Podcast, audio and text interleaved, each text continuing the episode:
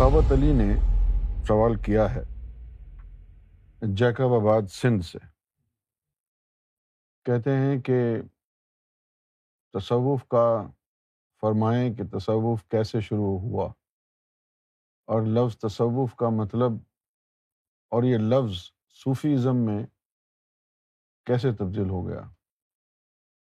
سب بتائیں اس بارے میں۔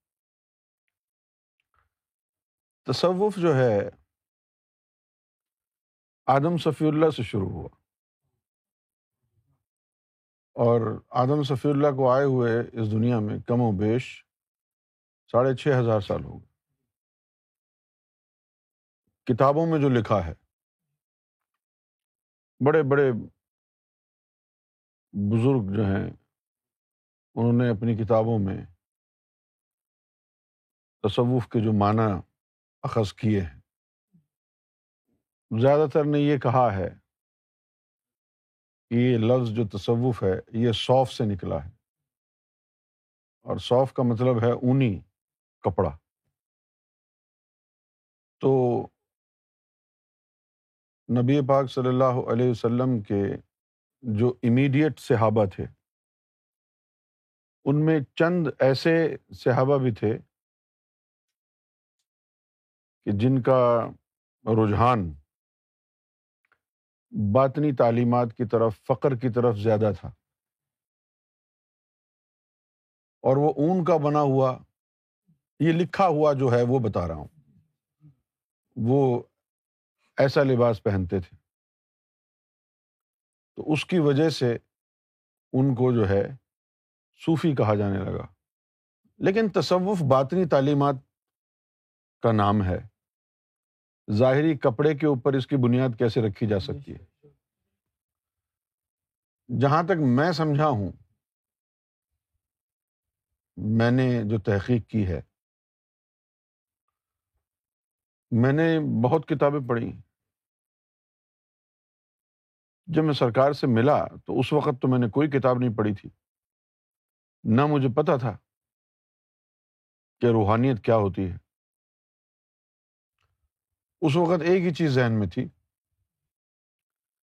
کہ سننی ٹھیک ہے یا وہ بھی ٹھیک ہے؟ کیونکہ ہمارے محلے میں دو مسجدیں تھیں۔ ایک وہابیوں کی تھی، ایک سنیوں کی تھی۔ سنیوں کی مسجد میں مجھے جو چیز کھینچ کے لے جاتی تھی، وہ تھا جمعے کے دن سلاۃ السلام۔ مجھے یہ سلام بڑا پسند تھا۔ مصطفیٰ جان رحمت، یہ مجھے بڑا مزہ آتا اور جو والد صاحب تھے، والد صاحب کا اپنا ایک مزاج تھا۔ وہ زیادہ تر وہیں جاتے تھے، دیوبندیوں کی مسجد میں۔ اور جب مجھے وہ ساتھ لے جاتے، تو میں سنتا ہوں ان کی باتیں کہ یہ جو قبروں کو سجدہ کرنے والے ہیں اور شرک کرنے والے ہیں بدت کرنے والے ہیں۔ ولیوں سے مانگتے ہیں۔ تو ذہن الجھ گیا تھا۔ کیا حق ہے، کیا باطل ہے؟ سمجھ میں نہیں آتا تھا۔ لہٰذا دل برداشتہ ہو گیا، چھوڑ دیا، نمازیں بھی چھوڑ دی اور پھر ایک دن جو ہے، اسکول کا، کالج کا ایک دوست ہے وہ سرکار کے پاس لے آیا۔ اصل بات یہ ہے کہ مجھے جو اس طرف راغب کیا، وہ سرکار کے جلوہ مبارک نے کیا۔ جب سرکار کو دیکھا نا، تو ایسے لگا جیسے سینے میں آگ جو لگی ہوئی تھی، اس پر کسی نے برف رکھ دی ہو۔ جو ایک ادھورا پن تھا جو ایک ویکیوم تھا خالی پن تھا، وہ بھر گیا۔ اور یہ محسوس ہوا کہ منزل آ گئی ہے۔ بس یہی سب کچھ ہے جو مجھے نظر آ رہا ہے اس وقت۔ یہی حق ہے۔ فوٹوگرافک میموری تھی۔ سن لیا کچھ تو وہ گیا میموری میں۔ اب وہ بھول نہیں سکتا میں۔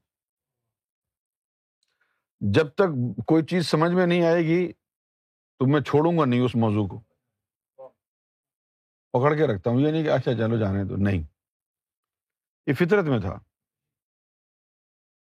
سرکار کی گفتگو جو سنی نا، تو اس گفتگو سے مجھے یہ سمجھ میں آیا اس وقت کہ جیسے جس نے دنیا بنائی ہے وہ اپنی دنیا کے بارے میں کچھ بتا رہا ہے۔ اتنی جو مائنیوٹ ڈیٹیلز بتا رہا ہے، یہ وہی ہے جس نے سب کچھ بنایا ہے۔ یہ بات جو تھی نا، وہ بیٹھ گئی۔ پہلے دن۔ اس کے بعد میں نے مثبت انداز میں یہ ٹھان لیا کہ اب میں قرآن پڑھوں گا۔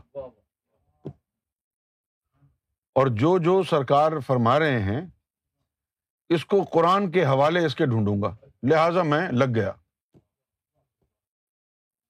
سارا وقت تھا میرے پاس۔ ہمارے محلے میں ایک زبردست لائبریری تھی، شاہ عبد الطیف بٹائی لائبریری۔ بہت کتابیں تھی وہاں، بہت۔ میں سارا دن وہیں بیٹھا رہتا۔ اس یہ یہ ترجمہ قرآن کا پڑھا، وہ پڑھا، اس کی تفسیر پڑھی، اس کی تفسیر پڑھی۔ ہٹو بچو پھر سرکار کی گفتگو کو قرآن میں ڈھونڈتا۔ جہاں پر میں اٹکتا تو مجھے لگتا کہ کوئی چیز آئی ہے، کچھ کہہ کے چلی گئی ہے۔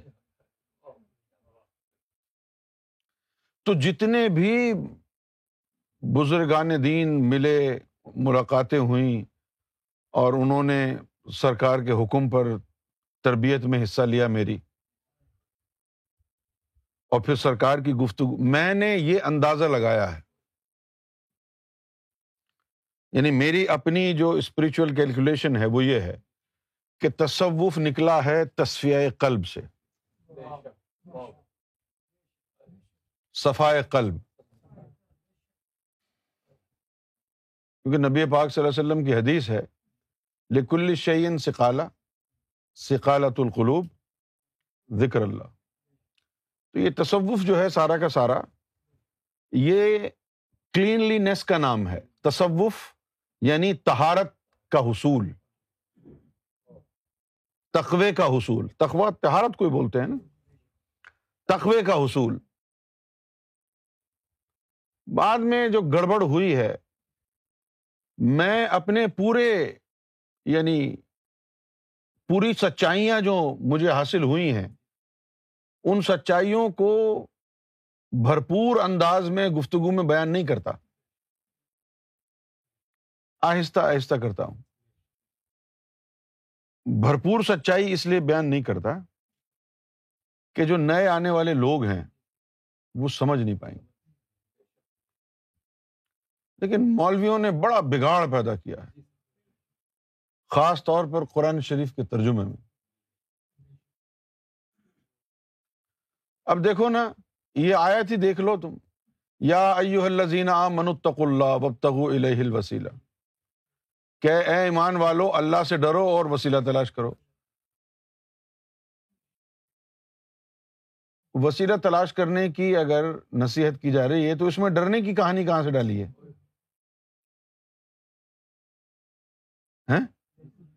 وہ کہہ یہ رہا یا یو منتق اللہ، اے مومنو، اس میں اللہ سے پاک ہو جاؤ۔ اتق اللہ، اس میں اللہ سے پاک ہو جاؤ۔ یا یو الزین آمن اتق اللہ، اے مومنو، اس میں اللہ سے پاکی حاصل کرو تہارت حاصل کرو۔ وب اچھا تہارت تو ہو گئی۔ اب کیا کریں گے؟ پاک ہو کے یہیں بیٹھے رہیں گے نا؟ اب کیا چاہیے؟ اس تک لے جانے والا وسیلہ پاک ہو کے یہیں پڑے ہوئے ہو نا؟ رب تک کون لے کے جائے گا؟ پاک تو ہو گئے تم۔ صرف پاک ہونا ہی تو منزل نہیں ہے نا؟ پاک ہی ہوا ہو نا، اور کیا ہوا؟ ہے اب آگے بھی تو کوئی لے کے جائے؟ تو اس کے لیے فرمایا کہ وب تگو الہ ہل وسیلہ وہ وسیلہ تلاش کرو جو اس تک جا رہا ہے۔ وقتگو تلاش کرو۔ الہی وسیلہ جو تجھے وہاں لے جائے۔ وجاہدو فی سبیلا اور مجاہدہ کرو رب کے راستے میں۔ انہوں نے بنا دیا وہ جہاد۔ جہاد بنا دیا۔ جہاد تھوڑی ہے اس کا مطلب۔ اگر اس کا مطلب جہاد ہوتا تو اس کا مطلب ہے کہ قرآن بھیجنے کا مطلب ہی اللہ کا یہ تھا کہ بس مارو کوٹو۔ ساری زندگی بس قتل عام کرتے رہو بس۔ اسی سے اللہ ملے گا۔ خدا کا خوف کرو یار۔ ہے خدا کا خوف کرو یار۔ قرآن مجید کا چلیپا کر کے رکھا ہوا ہے۔ ببتغو الہ الوسیلہ وجاہدو فی سبیلہ اب اس کے راستہ جو راست راہ سلوک ہے اس کے اندر اب محنت کرنی ہے۔ اب وہ جاہدو فی سبیلا کا کیا مطلب ہے؟ آپ تو یہی سمجھتے ہیں کہ بھائی نفس کا مجاہدہ۔ نہیں، محنت کرنی ہے۔ اب یہ لطیفے پاک ہو گئے اب ان میں سے جس سے نکالنے اس کی تک و دو کرو۔ پھر جو نمازیں جسم سے پڑھتے تھے، اب وہ نمازیں جسے سے پڑھو۔ سمجھ گئے؟ جسم سے پڑھیں گے نا نماز، تو اس میں حضوری قلب شرط ہے۔ لیکن روحوں سے جو نماز پڑھی جاتی ہے، اس میں حضوری قلب شرط نہیں ہوتی۔ روحوں سے جو نماز پڑھی جاتی ہے، یہ حضوری قلب جو ہے، یہ لازم کی گئی ہے صرف جسم کی نماز پر۔ کیوں لازم کی گئی ہے؟ کہ جسم تو اوپر جا نہیں سکتا نماز کو لے کے۔ کوئی ایسی چیز ہی لے کے جائے گی نا جس کی دسترس ہوگی۔ اور جس طرح قلب ہے، اسی طرح باقی روحیں بھی عالم لطیف میں جاتی ہیں نا، تو قلب کی وسیلے کی کیا ضرورت ہوئی روحوں کو؟ عالم بالا جو ہے، عالم لطیف جو ہے، اس میں لطیفہ قلب جاتا ہے لے کے نماز کو۔ باقی اروا تو اس سے اور بھی آگے جاتی ہیں۔ تو ان روحوں کے اوپر حضوری قلب کی شرط کیوں ہوگی؟ یہ صرف جسم کے لیے ہے۔ کیوں جی؟ یہ جسم کے لیے ہے صرف۔ اب تم نے قرآن مجید میں پڑھا ہوگا کہ کچھ کہلاتے ہیں مومن، کچھ کہلاتے ہیں مسلی اور کچھ کہلاتے ہیں ذاکر۔ قرآن مجید میں۔ مومن وہ ہیں کہ جن کے لطائف نماز کے وقت اس نماز کی مدد کرتے ہیں۔ ذکر کے وقت ذکر میں مدد کرتے ہیں۔ وہ مومن ہے اور مسلی کون ہے مسلی وہ ہیں کہ جن کے یہ روح لطائف بیدار ہو گئے، جس سے نکل گئے۔ تو اب وہ جسوں میں سے کیا ہوا کہ کوئی جستا مستقل رکو میں چلا گیا۔ کوئی جسا مستقل جو ہے وہ سجدے میں چلا گیا۔ بات سمجھ میں آ گئی ہے؟ جب قرآن مجید نے کہا ورک تو اس کا مطلب کیا تھا؟ اس کا یہی تم ترجمہ کرتے ہو نا کہ رکو کرنے والوں کے ساتھ رکو کرو۔ دنیا میں کوئی ایسا بندہ ہے جو صرف رکو کر رہا ہو؟ نماز میں کیا جاتا ہے رکو تو؟ کوئی الگ سے کوئی ایسی عبادت ہے کہ جس میں کہا جی یہ رکو کرنے والے کے ساتھ رکو کرو جا کے؟ یہ تو سجدہ بھی کر رہے یہ تو قیام میں بھی کھڑے ہوئے تو نماز کی طرف اشارہ نہیں ہوا نا یہ جسوں کی تعلیم ہے۔ کچھ فرشتے ایسے ہیں جن کو اللہ نے رکو کے لیے بنایا، وہ ہمیشہ رکو میں ہی رہتے ہیں۔ پھر تم میں سے کسی کا جسہ اگر اس قابل ہو گیا، تو وہ ان ملائکہ کا اس کو امام بنا دیتے ہیں۔ کہ تو ان کے ساتھ رکو میں لگا رہے۔ وہ ورکا مار راکین وہ ہو گئے۔ تو کچھ لوگ ایسے ہوتے ہیں کہ اللہ تعالیٰ ان کو ذکر کے لیے پسند کرتا ہے، تو وہ رکو شکو نہیں کرتے۔ ان کے لطیفے، جسے جو ہے، وہ ذکوریت کے اعلیٰ مقام پر صرف ذکر میں ہی رہتے ہیں۔ صرف ذکر میں رہتے ہیں۔ کچھ کے رکو میں، کسی کے سجدے میں، کسی کے صرف ذکر میں رہتے ہیں۔ یہ تمام جو مقامات ہیں، ان کا جو حصول ہے، اس کو تصوف کہا جاتا ہے۔ اچھا اب ڈیڑھ سو سال گزرا۔ ڈیڑھ سو سال گزرا۔ اور مولانا روم کی جو شاعری ہے، علامہ اقبال کی شاعری، مولانا روم کی شاعری، غوث اعظم کی جو تقاریر پر مبنی ان کے ملفوظات ہیں۔ ڈیڑھ، دو سو سال میں کیا واقعہ ہوا کہ یہ علم جو تھا، تصوف کا یہ جو غیر مسلم تھے، ان کو اس میں دلچسپی پیدا ہو گئی۔ سمجھے آپ؟ ان کو جب دلچسپی پیدا ہوئی تو انہوں نے جناب اس کا ترجمہ وغیرہ کرایا۔ جیسے جرمنی میں ایک عورت تھی، اینی میری۔ انہوں نے جرمن میں ترجمہ کیا۔ اسی طرح انگلینڈ میں جرمنی میں بھی کچھ لوگ نکلے، انگلینڈ میں بھی کچھ لوگ نکلے، گورے۔ امریکہ میں بھی لوگ نکلے۔ انہوں نے اس کا ترجمہ وغیرہ کیا اور اپنے تئیں بغیر مسلمان ہوئے اس تصوف کو اپنانے کی کوشش کی۔ ان کو پھر جو ہے ایک اصطلاح دی گئی کہ یہ اورینٹلسٹ ہیں۔ کیا ہیں؟ اب جس طرح یہ پیر عنایت شاہ اور ادریس، یہ ویسٹ کے اندر کے جو ہے صوفی کہلاتے ہیں۔ اچھا اب انہوں نے کیا کیا؟ مسلمان تو وہ تھے نہیں۔ کوئی کرسچن تھا، کوئی یہودی تھا، کوئی ہندو تھا۔ لیکن تصوف ان کو پسند آ گیا۔ تو انہوں نے اس کے اوپر اپنے تئیں یعنی عمل پیرا ہونے کی کوشش کی، جو کچھ وہ کر سکتے تھے انہوں نے کیا۔ اب باطنی علم تو ان کے پاس تھا نہیں، نہ قلب جاری کرنے کا کوئی ذریعہ تھا، کیونکہ ذکر قلب تو ولایت سے جڑا ہوا ہے۔ ولیوں سے ہی ملتا ہے یہ۔ کتابیں پڑھ پڑھ کے جو ہے، انہوں نے ظاہری طور پر کسی نے گٹار بجا کے ذکر کرنا شروع کر دیا۔ سمجھے؟ وہ کسی نے دائرہ بنا کر کے، ہاتھ پکڑ کے دائرہ بنا کے ذکر کرنا شروع کر دیا۔ تو یہ سارے چیزیں جو ہے اڈاپٹ انہوں نے کر لی اور پھر الگ نظر آنے کے لیے انہوں نے اس کو ویسٹرن صوفی ازم کا نام دے دیا۔ کہ اچھا ماننے والے مانتے اسی کو ہیں۔ غوث پاک کو بھی مانیں گے، خواجہ غریب نواز کو بھی مانیں گے، مولانا روم کو بھی ان سب کو مانیں گے۔ شیخ سعدی کو بھی مانتے شیخ سعدی، مولانا جامی، حافظ شیرازی، سب کو مانتے نہیں، مسلمان نہیں ہوں گے۔ اسی میں لگے رہیں گے۔ اور اس کو انہوں نے نام دے دیا ویسٹرن صوفیزم کا۔ تو یہاں سے تصوف جو ہے وہ صوفی ازم کہلانے لگا۔ پھر تیس، پینتیس، چالیس سال پہلے ویسٹرن صوفی ازم کے اندر ایک اور جو ہے وہ یعنی دور آیا۔ اور پھر انہوں نے کیا کیا؟ پہلے والے تو یہ تھے کہ ہم کرسچن ہیں لیکن صوفی بھی ہیں۔ ہم یہ جو ہیں صوفی بھی ہیں۔ تو وہ تو کہلایا ویسٹرن صوفیزم۔ پھر ایک دور یہ آیا، انہوں نے کہا جی ہم کرسچن ورسچن نہیں ہیں، ہم صرف اسپرچولیسٹ ہیں۔ ہم صرف صوفی ہیں۔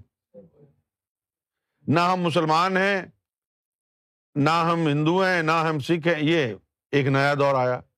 تو اس کو، اور یہ ادریس شاہ نے اس کو انٹروڈیوس کرایا۔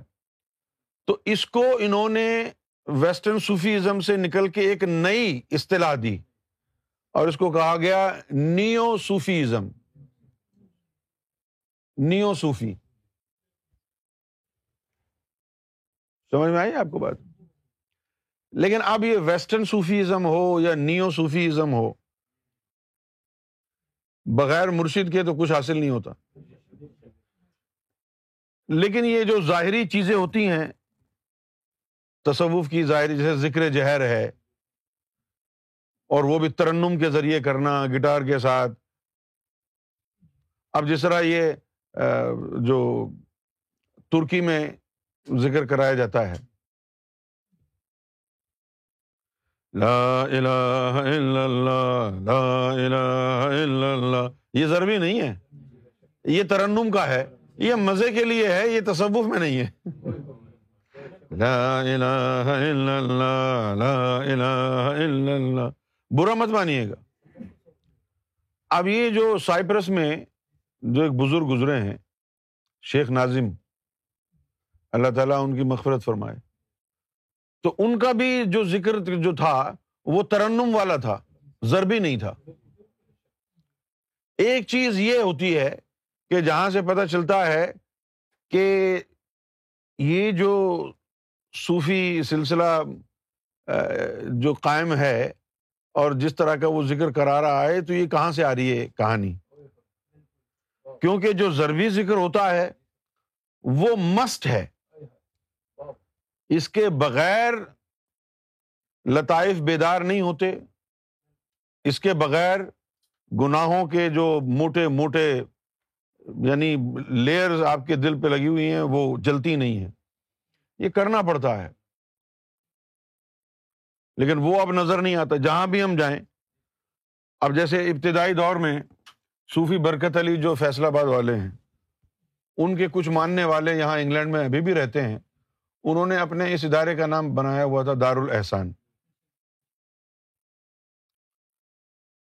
تو ندیم بھائی کی معرفت ہمارا آنا جانا ہوتا تھا وہاں، کیونکہ ندیم بھائی کی ملاقات تھی، ان سے ترابی پڑھانے کے لیے لندن آتے تھے یہ۔ تو نہ جانے کیسے ان کا ان سے واسطہ پڑا۔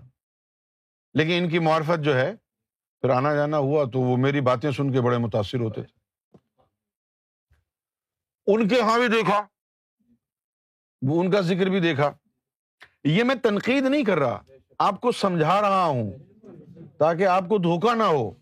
تنقید نہیں کر رہا میں۔ یہ میں بتا رہا ہوں کہ سارے ذکر کرنے والے جو ہے صوفی نہیں ہیں۔ صوفی وہ ہوتا ہے کہ جس کے قلب کی مخلوق بیدار ہو جائے، دل کی دھڑکنوں میں، اس میں ذات اللہ گونجے۔ یہاں سے تصوف کا آغاز ہوتا ہے۔ اور یہ جو مترنم ذکر ہے، یہ دل میں نہیں جاتا۔ اچھا اب یہ اس چیز کو سمجھنے کے لیے آپ کو میوزک سے، موسیقی سے کچھ اگر لگاؤ ہو تو آپ کو پتا چلے گا کہ موسیقی میں بے سرا چل جائے گا، بے تالا نہیں چلے گا۔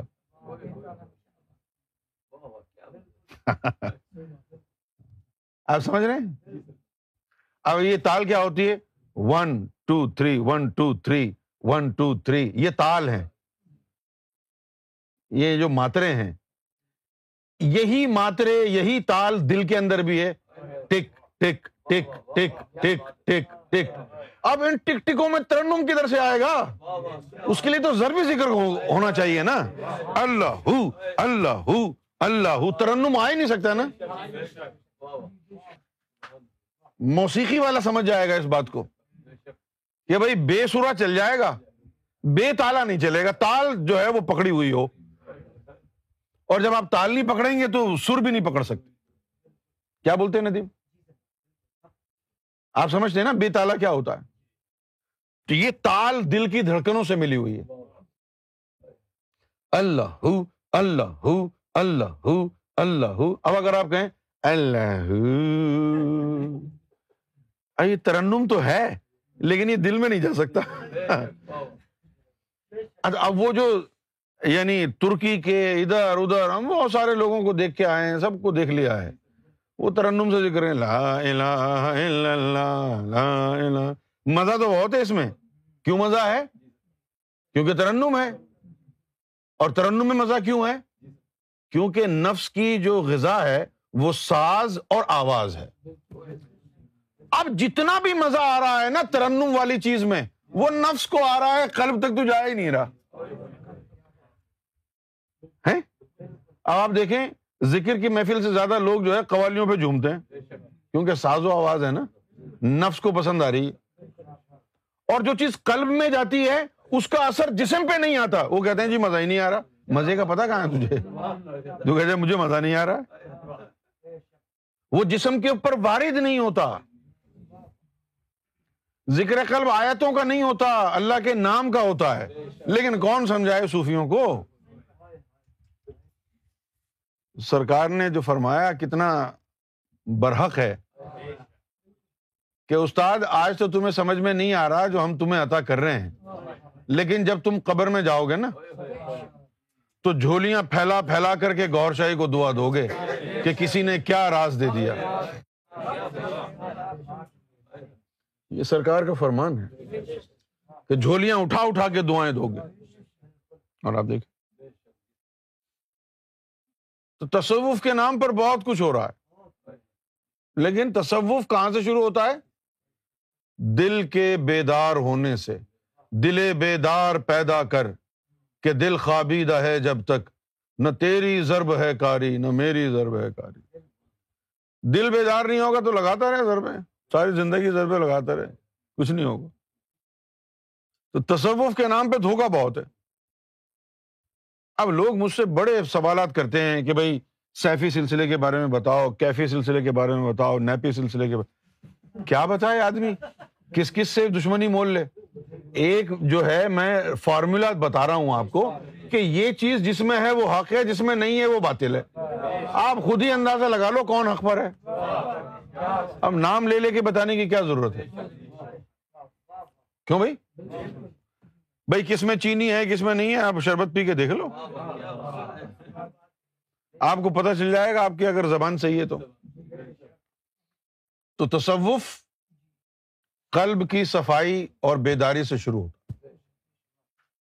پھر جب ان گوروں نے تصوف کو پسند کر کے تصوف کو اڈاپٹ کرنے کی کوشش کی ہے، تو پھر یہ تصوف صوفی ازم کہلایا۔ پھر ویسٹرن صوفی ازم ہو گیا اور نیو صوفیزم ہو گیا، نہ جانے خدا خیر کرے کیا کیا ہوگا مزید؟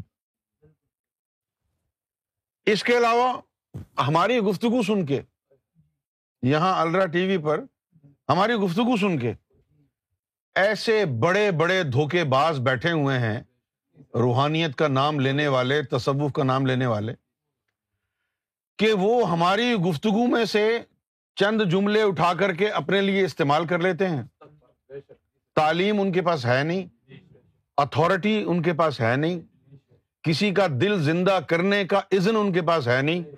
بس ہماری گفتگو کو چوری کر کے اپنے لیے استعمال کر لیتے ہیں اور لوگوں سے جو ہے وہ واہ واہ اور داد وصول کرتے ہیں۔ جو الفاظ روحانیت کی اصطلاح میں ہمارے علاوہ پہلے کسی نے استعمال نہیں کیے اب وہ الفاظ استعمال کر رہے ہیں جو صرف ہم نے استعمال کیے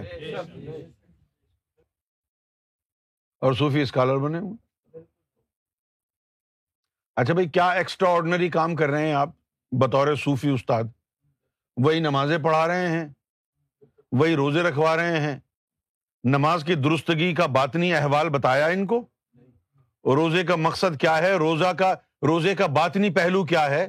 منزل کیا ہے؟ یہ بتایا؟ پتا ہوگا تو بتائیں گے۔ لباس تبدیل کرنے سے پکڑ باندھ لینے سے، اون کا لباس پہننے سے صوفی تھوڑی بنتا ہے۔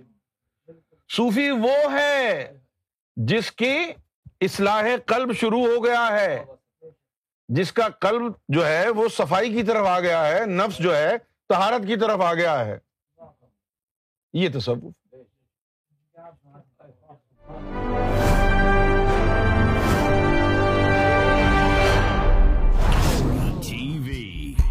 bringing light, love, and peace in your life.